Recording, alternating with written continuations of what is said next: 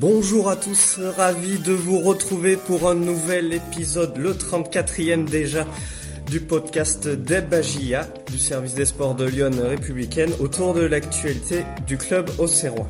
J'ai aujourd'hui à mes côtés pour débattre Julien Benboili et Benoît Jacquelin. Alors on va faire euh, une petite prouesse technique pour ce podcast puisque Julien Benboili est encore sur place à Bastia où la GIA a ramené le point du nul samedi soir. Alors Julien, on commence par toi. Comment ça va aujourd'hui? Eh ben bonjour à tous. Euh, ça ça va pas trop mal. Euh, oui, j'ai décidé de rester sur place. j'ai la chance d'être en Corse. Alors finalement, pourquoi rentrer? Et il faisait tellement beau en plus. Oui, voilà. C'est dommage de se priver. Exactement. La Corse, hein, début avril, je conseille à tout le monde. Eh ben, merci Julien. c'est vrai que je vois que t'as pas pris beaucoup de couleurs euh, malgré ton déplacement en Corse. J'ai aussi à mes côtés du coup Benoît Jacquelin. Comment ça va Benoît? Salut Florent, salut à tous. Euh, bah ça va. Euh, j'ai suivi ça à distance et prêt à, débriefer ce, ce match de la GIA. Très bien, tout le monde va bien. Alors vous en avez l'habitude, le débat c'est un débat avec ensuite euh, les coups de cœur, pardon, coups de gueule de, nos journalistes, suivi des questions de nos internautes, un invité de la semaine, le gagnant de notre jeu. On enchaîne donc pour ce nouveau débat orienté autour du thème suivant. Après le nul à Bastia sans charbonnier, le buteur suspendu est-il irremplaçable pour la GIA alors un petit tour de table pour débuter. Julien, je commence par toi. Qu'est-ce que tu en penses rapidement? C'est compliqué, hein. c'est une vaste question qui et dont je pense la fin de saison euh, de la GIA euh, dépend grandement. Euh, c'est certain que sur un match comme ça, euh, remplacer Charbonnier, c'est très compliqué. On l'a vu la face à Bastia, où, la GIA a, offert une production offensive euh, vraiment en deçà de ses standards euh, des dernières semaines. après, voilà, on, y reviendra. Il n'y a pas que l'absence de Charbonnier, il y avait l'absence de Hagne, il y avait un système différent, il y avait une défense à 5 en face, il y a pas mal de choses. Mais c'est vrai que sur ce match, on, on, peut se poser la question légitimement de savoir si la GIA peut durablement faire sans, sans Charbonnier. Merci Julien. Benoît, qu'en penses-tu?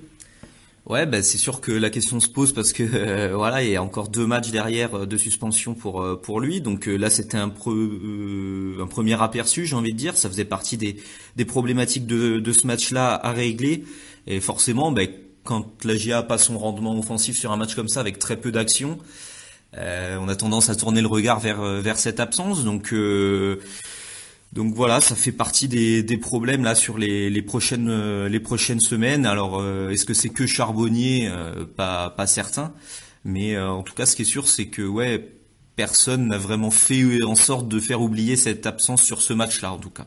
Alors on, on va le rappeler hein, d'entrée du coup, la GIA a ramené un point à l'arraché on va dire sur Abastia du coup sur le score de un but partout. Elle a dû composer et ce pour encore deux matchs sans Gaëtan Charbonnier, son meilleur buteur suspendu après le match de Toulouse. Est-ce que c'est une absence préjudiciable pour les Auxerrois au regard surtout du contenu de, ce match-là? Julien, peut-être, euh, si tu veux commencer. Oui, ben, oh, sur ce match-là, c'est évident que ça, a été très difficile parce que Jean-Marc Furlan, dans, dans la lignée de de ses derniers matchs euh, face à des défenses à 5 avait fait le choix de, garder son 4-1-4-1. Donc euh, il a remplacé poste pour poste euh, Charbonnet par Dugimon et faut reconnaître que, que Dugimon a peiné à exister face à la défense centrale à 3 à 3 des Bastiais. c'est pas le seul coupable, hein, loin de là, puisque même dans l'entrejeu, hein, la ligne de 4 avec Autrette et Perrin sur les côtés, Perrin qui, a remplacé à la dernière minute Sinayoko blessé, et le duo Saki Trouillet, ça a pas bien fonctionné. Alors faut faut leur reconnaître une chose. Vous me direz les Bastiers c'est la même chose, c'est les conditions dantesques. Hein. C'était euh, l'apocalypse hein, sur euh, sur le stade Furiani euh, ce samedi soir. C'était c'était dingue hein, entre la pluie, le vent. Donc ça aide pas non plus à avoir un jeu léché, mais là les Auxerrois ont vraiment été défaillants. Et je pense qu'avec un, un joueur un peu plus physique, un peu plus point de fixation, comme peut l'être Charbonnier quand il dézone pas trop, c'est vrai que ça aurait pu aider le, le bloc Auxerrois. Oui, donc 6 euh, tirs cadrés seulement pour la GIA au cours de ce match à Bastia. Julien le rappelait, il y a aussi les, conditions climatiques dantesques euh, qui sont pas propices à, un beau football. Mais, Benoît, voilà, si on élargit un peu, est-ce que ça peut être lourd de conséquences cette absence de Charbonnier? Ouais, bah, en tout cas sur ce match-là, oui, c'est euh, une prestation offensive terne globalement je pense, enfin, voilà, de, de, tout le collectif au Serrois, on n'a pas vu, on n'a pas vu grand chose et très peu d'occasions, ce qui est, voilà, encore il y aurait eu plein d'occasions et des problèmes de, de finition, ça, ça peut arriver on peut toujours rediscuter euh, des, actions. Mais là, ce qui est criant, en fait, le, constat, c'est que il y a eu très peu d'occasions euh, à se mettre sous la dent pour la GIA, ce qui est pas de loin, euh, ce qui est pas du tout la norme cette saison. La GIAS crée beaucoup de, tirs par match en moyenne. Et, là, ça a vraiment été, été assez pauvre. Il a fallu vraiment attendre la, toute fin pour avoir avoir les meilleures opportunités. Donc c'est sûr quand votre leader d'attaque est pas là, ben, combien même quand il est là, on remarque des fois des défauts, euh, le fait qu'il dézone, qu'il soit pas toujours présent dans la surface pour finir, mais n'empêche que, euh, in fine, son apport, euh, il est conséquent dans, parce qu'il peut être au départ aussi des, actions. Comme comme à la conclusion donc donc effectivement c'est un apport important après voilà il y a des solutions je pense qui sont qui sont possibles sur ce match là de spécifiquement de Bastia ça n'a pas ça n'a pas trop marché. le choix qui avait été fait, effectivement, comme le rappelait Julien, c'était de faire euh, du poste pour poste avec euh, avec du Gimon. Euh, sur ce match-là, en tout cas, ça n'a pas trop pas trop fonctionné. Oui, Jean-Marc Cholin avait opté pour le 4-1-4-1 avec du Gimon en pointe, Perrin d'un côté, au trait de l'autre au, niveau offensif, donc soutenu par le duo Saki-Trouillet au milieu. Euh, Julien, tactiquement, euh, est-ce qu'il faut développer peut-être autre chose? On, souligne aussi évidemment l'égalisation de Mohamed Benfredj sur le fil, euh, donc à la, 90e. voilà, est-ce qu'il y a d'autres solutions à trouver aussi? Bah, d'autres solutions à trouver. Jean-Marc Ferland ne va pas se révolutionner en fin de saison. Là, ce qui est certain, c'est que sur ces derniers matchs, il est tombé sur pas mal de défenses à 5. Il avait, il avait été déçu parfois de, de l'adaptation de son bloc en 4-4-2 pour gêner un peu plus euh, l'adversaire. Donc il est, il est, il a tendance désormais à rester en 4-1-4-1 même face à ses défenses regroupées. Là, sur ce match en charbonnier, force est de constater que l'entrée de Mohamed Benfredj a aussi coïncidé avec le passage de la GIA en 4-4-2 et c'est le 4-4-2, je pense, au Serrois qui, qui a permis d'avoir plus de présence euh, dans la surface. Il y a eu d'abord une première grosse situation pour Benfredj sur un centre de Bernard et quelques minutes après ce centre d'Autrette avec donc ce but de, de Benfredj où euh, Régis Boire, l'entraîneur euh, Bastier, aimait à souligner qu'il avait re-regardé le but juste après le match pour essayer de comprendre et il notait la présence de 5 Auxerrois dans la surface au moment du centre. Donc euh, voilà, il y a, en fait, c'est plus plus que le bloc, c'est l'animation, c'est c'est les, voilà les décisions qui sont prises et peut-être que en l'absence de quelques joueurs euh, importants, parce que là on, on, focalise sur Charbonnier et c'est normal. Mais euh, sur ce match, il manquait aussi Gauthier. Gauthier qui est très important. La GIA a su se passer de Charbonnier, je pense à, au match à Rodez, mais c'était passé grâce à un énorme Gauthier. Et là, il n'y avait pas. Et faut reconnaître que Perrin, qui a été titularisé au dernier moment, a pas fait un très grand match. Saki trouillé non plus. Donc voilà, faut pas non plus que sur ce match-là, on en déduise que euh, que c'est Charbonnier qui, qui a manqué. Je crois que là, il manquait le duo le plus décisif de la GIA. Ouais, puis pour euh, rebondir là sur cette histoire de, de système aussi, on verra euh, parce que la problématique par exemple de la défense à 5 qui peut conditionner un petit peu le, le choix fait par euh, par la GIA, bah, ça se présentera certainement dès le prochain match contre Valenciennes, la réception, puisque Valenciennes assez souvent défend défend à 5. Donc et dès le match d'après, ça fait hors de ma part à Pau. Ouais, d'habitude Pau, je crois que spécifiquement sur cette journée pour le coup, je crois qu'ils ont joué à 4. faudra vérifier, mais mais c'est vrai que d'habitude ils peuvent jouer aussi à 5 donc euh, en tout cas ça peut rentrer dans la ligne de, réflexion pour les, les, deux prochains matchs. Euh, et puis après oui comme l'a dit Julien aussi rebondir sur son deuxième propos euh, le fait oui qu'il manquait Gauthier Hein et qu'au final il manquait aussi Sinayoko. Donc quand même là au bout d'un moment ça fait beaucoup sur le plan offensif euh, parce que en fait c'était euh, poste pour poste c'était Sinayoko qui devait remplacer Gauthier Hein sur euh, sur l'aile droite et je sais pas ce qui s'est passé peut-être Julien tu vas pouvoir nous dire mais mais Sinayoko il était annoncé titulaire sur la feuille de match c'était bien parti pour être ça et finalement au dernier moment Perrin s'est retrouvé titulaire à sa place. Ben, euh, c'est à la dernière séance, visiblement, avant de quitter euh, Auxerre. La dernière séance euh, vendredi, il, euh, il a été touché à un pied. ils ont fait un, un petit test le matin du match. Sinayuko semblait voilà, d'après lui, apte à jouer. Et finalement, à l'échauffement, euh, la, douleur au pied a été bien trop importante et euh, il a été euh, contraint de renoncer. C'est vrai que c'est important parce que dans le profil, c'est pas du tout le même choix. On l'avait vu notamment à Rodez. C'est mettre le couloir droit Sinayoko, c'est aussi induire un, un, jeu de, une animation qui permet quand même à Sinayoko d'aller dans l'axe, aider du Gimon et peser sur cette défense. C'est certain que le profil est pas du tout le même que Perrin et je pense que c'est une absence de dernière minute qui a quand même grandement aussi pénaliser la GIA et changer euh, la, manière de, jouer euh, des Auxerrois qui avaient prévu un plan toute la semaine avec Sinayoko. Donc euh, beaucoup d'absence hein, pour ce match à Bastia. Après le nul à Bastia sans Charbonnier, le buteur suspendu est-il irremplaçable pour la GIA alors, on va, avant de conclure ce nouveau débat, peut-être insister sur l'entrée, l'entrée gagnante, en tout cas, de Mohamed Benfredj, le minot auxerrois, qui, qui permet à, la GIA de recoller au score et, de rentrer pas bredouille de ce déplacement en Corse. Messieurs, qu'est-ce que vous avez pensé de la prestation de Mohamed Bedfrench bah Pour le coup, en tout cas, euh, voilà, face à ce constat d'échec qu'il y avait du fait que la GIA s'était procuré très peu d'occasions, il y a eu ce changement effectué avec un passage donc au A2 devant Benfred Gimon un quart d'heure de la fin.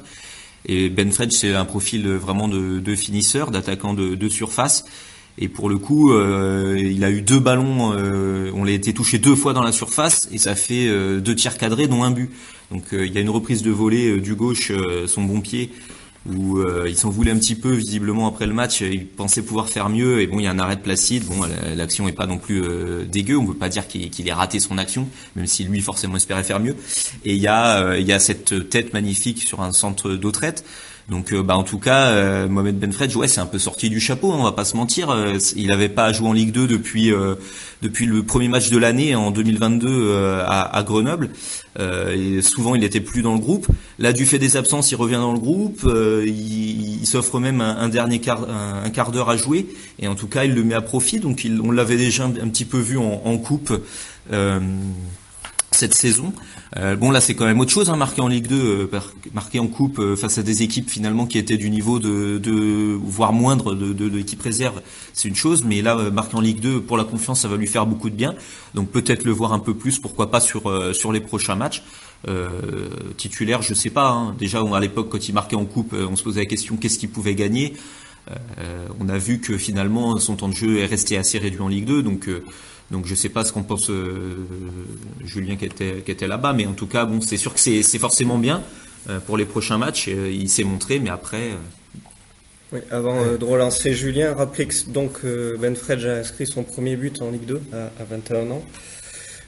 Julien, ça aussi, ça peut être un signal positif de voir un, jeune comme ça qui arrive à finalement à ramener des points pour, pour son équipe. C'est positif en tout cas pour la, fin de saison et ce sprint final. De toute façon, c'est forcément positif. La GIA était partie pour s'incliner. L'entrée de Ben Fredge a effectivement euh, tout changé. Alors, je suis pas certain que ça va changer toute la fin de saison de la GIA. J'ai du mal à croire. Moi, mon discours va pas totalement changer par rapport à, comme le rappelait Benoît, quand on parlait de lui après ses buts c'est euh, en Coupe de France, mais euh, ce qui est certain, c'est que je tiens à souligner quand même le, la force mentale de, du gamin parce que euh, il joue pas depuis depuis depuis janvier, il est même plus dans le groupe et d'un coup, on, voilà, il se retrouve à être là, à rentrer dans une fin de match compliquée et, et il, il, a les deux plus grosses occasions du match et il en met une. Donc bravo à lui. Pour la GIA, c'est forcément une arme supplémentaire, mais une arme supplémentaire en sortie de banc. De toute façon, Ben je peut pas jouer seul devant, c'est un attaquant quand même au style un peu atypique, donc il lui faut, ça ne marcherait que dans un 4-4-2 j'ai du mal à penser que Jean-Marc Furlan s'installera en 4-4-2 sur la durée.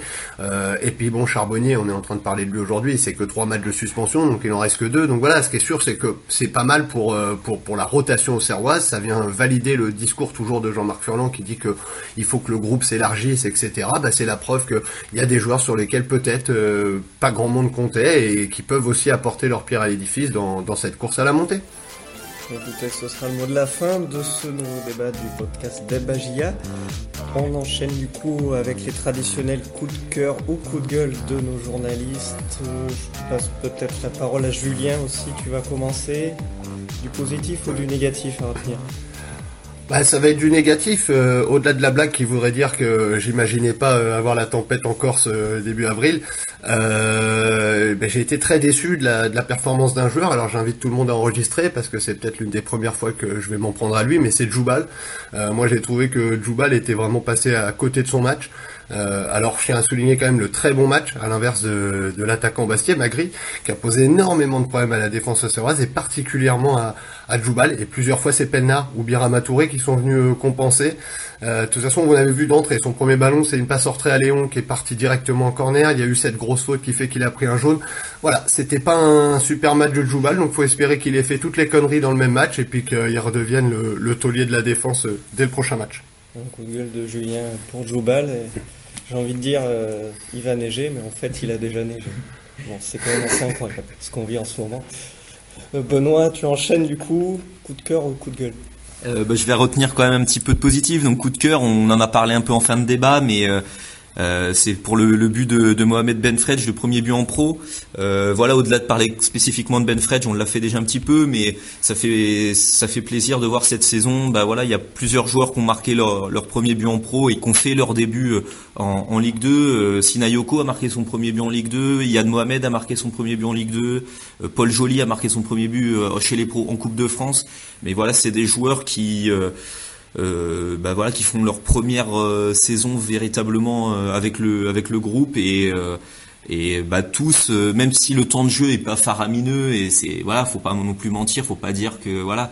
Euh, ils il s'installent dans l'équipe. Voilà, c'est ils, ils, prennent ce qu'il y a à prendre quoi, et, et ils bossent. Et je pense que, en tout cas, de leur capacité à, à se montrer et à être décisif et, et voilà, ça montre, je pense qu'ils font les efforts au quotidien et ça montre vraiment une bonne mentalité pour pour essayer de, s'installer dans cette équipe qui joue la montée. Voilà, pour un jeune euh, néo-pro, euh, voilà, se faire une place dans une équipe qui, tourne, qui joue la montée, bah c'est pas facile et, il se montre présent. Donc euh, bravo, bravo. On enchaîne donc avec nos réponses aux questions que vous nous avez posées. Alors pour rien vous cacher, elles n'étaient pas très nombreuses cette semaine. On commence avec Jacques qui fait un focus sur Jean-Marc Furlan et son avenir. Alors, euh, je, vais, je vais le citer directement. Jean-Marc Furlan désire-t-il poursuivre à la GIA si le club lui propose une prolongation? Surtout si les Girondins de Bordeaux lui offrent un contrat de 3 ans pour reconstruire une équipe qui évoluera en Ligue 2 la saison prochaine. Qu'en pensez-vous? Alors Jacques a des infos apparemment. non mais déjà j'ai juste euh, juste là pour la fin de la phrase déjà euh, bon, euh, Bordeaux est pas descendu à l'heure qu'il est. Euh, je sais pas si Bordeaux a envie de prendre Jean-Marc Furlan. Je, je suis pas au fait euh, des actus à fond bordelaises, mais je, je crois pas avoir euh, vu forcément ça. Euh, enfin, déjà oui, la première des choses c'est que Bordeaux est pas descendu. Et, et la, deuxième c'est, enfin voilà, pour ce qui est de, de la GIA, on le disait. Hein, il n'y a pas trop de, de, de discussions, euh, voire, enfin il n'y en a pas du tout jusqu'à maintenant pour une éventuelle prolongation de Jean-Marc Furlan. C'est vachement conditionné quand même euh, au fait de est-ce que la GIA va monter ou pas. Je veux dire c'est le c'est l'objectif du contrat en fait. C'est euh, il est venu pour trois ans pour faire monter la GIA en Ligue 1. Bah, le verdict il approche hein, dans six semaines voire un peu plus peut-être s'il y a des barrages on, on aura la réponse et c'est ce qui conditionnera en grande partie la suite. Donc euh, après lui, Jean-Marc Furlan a dit euh, voilà que euh, il souhaitait poursuivre à la GIA, donc il faudra voir quoi. Mais pour l'instant, ça dépendra en grande partie de, l'issue de la saison. On va voir évidemment le dénouement de cette saison de la GIA. On enchaîne avec Daniel. Alors là, ça sera peut-être à Julien de répondre. Voici ce qu'il avance. Pour moi, je trouve qu'il y a très peu de changements d'aile, mais surtout que Hein a manqué sur l'aile droite à Bastia. Bonne semaine à vous tous. C'est gentil, merci Daniel. Julien, voilà, c'est ce que tu soulignais aussi, l'absence également de Hein pour ce match.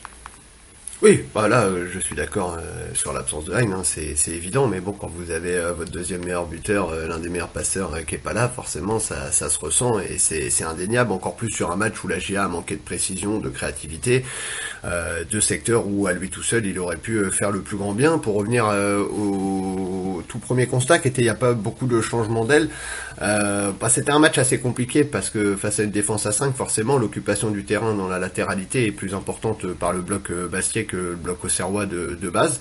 Euh, et pour le coup, les Auxerrois ont essayé par instant de le faire, mais ils ont été terriblement maladroits. Euh, c'est surtout ça, ça a manqué énormément de précision dans ce match.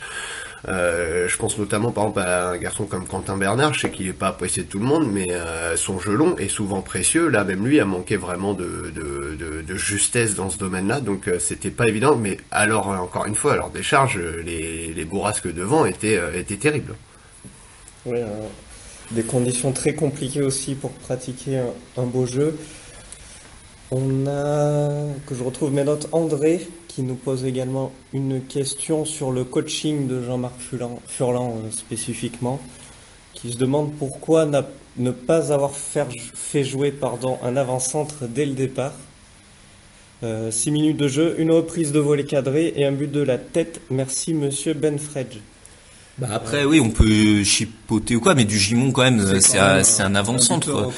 Peut-être tout seul devant. On l'avait vu à l'époque, c'était Pablo Correa qui utilisait du Gimon tout seul devant. C'est difficile hein, pour. Euh, il a, enfin, je trouve, il a pas le, profil pour. Euh, enfin, ça dépend le type de jeu qu'on veut faire, mais il, pèse moins euh, que, que d'autres attaquants qui jouent plus euh, avec un avec un style de jeu différent mais enfin euh, du Gimon c'est un attaquant. Après euh, voilà Momo Benfredge aussi c'est un attaquant finisseur vraiment euh, c'est les deux qui ont été associés. Finalement c'est c'est peut-être ça qui qui a le plus euh, embêté cette, cette défense bastiaise dans le dernier quart d'heure, mais mais après euh, voilà il n'y avait pas non plus 100 000 solutions vu que bah, Sinayoko pareil peut jouer en pointe et au final on l'a dit il était forfait de dernière minute, donc en fait au final il n'y en avait plus hein, euh, d'attaquants disponibles sur sur la feuille de match.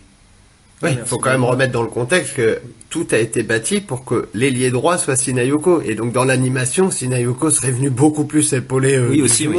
Ça aurait été un 4-1-4-1 et avec une évolution, une animation presque de 4-4-2.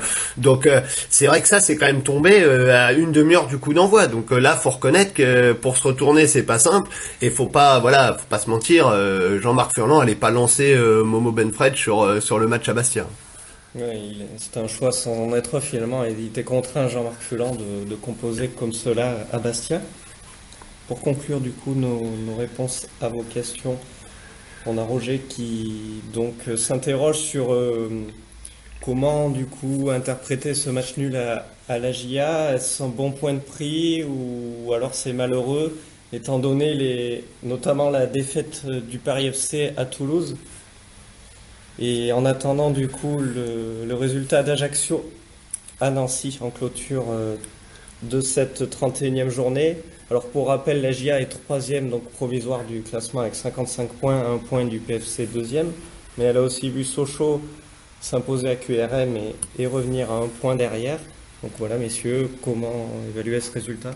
Ouais, bah c'est sûr, on peut se dire, c'est c'est sûr que c'est euh, après avoir vu le Paris FC perdre euh, à Toulouse, je tiens quand même à signaler euh, en montrant de, quand même des grosses ressources, le Paris FC qui est décimé, qui a plus d'attaquants et qui a tenu le leader, hein, il menait un zéro pendant quasiment une heure là-bas. Euh, bon, ça c'est la, petite aparté, mais effectivement il y avait il y avait un coup à faire entre guillemets. La GIA pouvait repasser deuxième tout simplement en cas de en cas de victoire. Euh, donc euh, bah, c'est sûr que on peut, ça peut laisser des regrets. Après, prendre un point à Bastia, moi ça faisait des semaines que je le disais. Si la GIA, euh, voilà, sur son tableau de marche fait un point à Bastia, en fait, ça sera déjà bien, parce que tout simplement personne n'a gagné à Bastia cette saison. La GIA fait pas exception. Toulouse n'a pas réussi à le faire. aucune équipe n'a réussi à le faire. Donc, euh, donc voilà, on aurait souhaité forcément que la GIA soit la première, mais ça n'a pas été le cas. Je ne sais pas ce qu'on pense euh, Julien qui était là-bas. Est-ce que, est-ce que Furiani c'est impossible d'en, repartir avec les trois points ou pas? Bah, je sais pas, mais ce qui est certain, c'est que pour répondre, je crois donc euh, à Roger, si, si je dis pas de bêtises, euh, ouais, c'est quand même un bon point. Moi, je partage l'analyse de Jean-Marc Furlan. Et le match a tellement été décevant, compliqué, euh, voilà que bon, je crois qu'il faut savoir se satisfaire de cette égalisation à la fin. Euh, je sais pas si Furiani euh, est imprenable, mais si vous y parvenez pas un soir où il y a 8 absents euh, dans le camp corse, euh, ouais, ça va être difficile. Hein. Tous les plus gros du championnat y ont été. Euh, personne n'est reparti avec les trois points. Euh, bon, bah voilà, hein, faut reconnaître que à, ce promu Corse, qu'il y a des valeurs, voilà, que ce club toute façon véhicule depuis des années et qui se confirment sur leur terrain cette saison. Résultat donc à pondérer avec euh, cette grosse série d'investibilité Bastiaise à domicile. Dernière équipe de Ligue 2 a à domicile cette saison. Alors on enchaîne avec notre traditionnel invité de la semaine. Alors pour cette semaine, on vous donne des nouvelles de Mohamed Diatara, l'ex-attaquant de la GIA, passé au club entre 2016 et 2020, qui s'est gravement blessé en, en mai dernier. Benoît, c'est toi qui as rencontré Mohamed Diatara s'entraîne du coup du côté d'Auxerre. Ouais, voilà, euh, Mohamed Yattara qui est euh, qui est toujours domicilié à, Auxerre et du coup euh, qui est revenu sur place. Il est plus sous contrat avec son club de, de D2 chinoise. Il a résilié quand il s'est blessé au, ligament croisé en mai dernier et du coup, voilà, il suit, il s'est fait opérer, il suit une rééducation à Clairefontaine et une réathlétisation aussi à Auxerre, notamment avec le kiné François Darras qui s'occupe, qui s'occupe de lui. et donc, bah voilà, la GIA lui a ouvert un peu les portes pour qu'il puisse bah, bénéficier du soutien d'une structure professionnelle, alors qu'il n'a pas de club. sinon, ça serait beaucoup plus compliqué pour lui. Donc, il nous parle un petit peu de cette situation, puis de ses espoirs de, de revenir. Euh, au haut niveau. On écoute Mohamed Yatara. Je suis blessé en 25 mai dernier. Je me suis opéré le 23 juin à Lyon. Donc là, je suis en, en phase de réathlétisation. Et voilà, pour l'instant, tout se passe bien. Je suis quasi, euh, on va dire, euh, je suis bientôt au bout du tunnel. Quoi. Quand je me fais opérer en juin, je me suis dit qu'il fallait que je revienne vite. Si je peux trouver un club en janvier, c'est un club pour me faire confiance. En janvier, signé finir la rééducation, peut-être euh, reprendre avec le club vers euh, février, mars. Après, euh, ça n'a pas été le cas, que ça mis un peu plus de temps. Mais voilà, aujourd'hui, je reviens bien, je suis content. Voilà, grâce à, à la GIA aussi, parce que faut pas oublier, c'est dur quand, tu, quand on se fait des croisés et que tu te retrouves libre. C'est pas pareil que quand tu es sous contrat avec un club. C'est, on va pas dire c'est bien, parce que ça reste une grosse blessure mais tu es suivi, tu es, quand même euh, dans un cadre professionnel, tu es sous contrat avec euh, le club, mentalement ça joue. Et voilà, moi franchement j'ai eu la chance quand même, euh, parce que le coach je l'ai connu quand j'étais jeune à 3, donc j'ai quand même gardé une bonne relation avec le coach, que ce soit avec les dirigeants aussi, Baptiste, Baptiste, Baptiste Mahler. Et voilà, Bernard David pareil, ils m'ont ouvert la porte, franchement je peux pas les remercier quoi, je peux pas les remercier. Et avec François, ça fait 8 mois que je bosse avec lui c'est une crème qu'on François. franchement, franchement, je ne peux pas les remercier. Pour l'instant, on est là et puis euh, on verra comment ce que l'avenir nous réserve. Comme on a toujours dit, les croisés, c'est une grosse blessure, c'est jamais évident. Et moi, j'ai envie de, quand même de prouver que même avec les croisés, on peut revenir à son, à son niveau. Eh bien, merci à lui d'avoir joué le jeu du coup pour notre podcast Debagia. Avant de se quitter et d'en terminer avec ce 34e épisode déjà, on va dévoiler le nom de notre heureux gagnant au, pronostic de Bastien Agia. Ils étaient plusieurs à, avoir trouvé le bon score. Personne n'a trouvé le bon buteur. C'était quand même assez difficile avec euh, l'égalisation de Mohamed Benfrej assez surprise. On a donc en tout cas retenu David Netch qui remporte donc deux places pour la prochaine réception de la GIA contre Valenciennes ce samedi à 19h. Évidemment, une rencontre à suivre en direct commentée sur notre site internet. N'oubliez pas non plus notre newsletter jour de match avec toutes les infos à, picorer, j'ai envie de dire, avant ce prochain rendez-vous de la GIA. Eh bien, ce sera tout donc pour ce nouveau débat GIA. Merci messieurs d'y avoir participé. Je vous souhaite à tous une bonne semaine et rendez-vous la semaine prochaine. Ciao à tous, salut Bonne, bonne semaine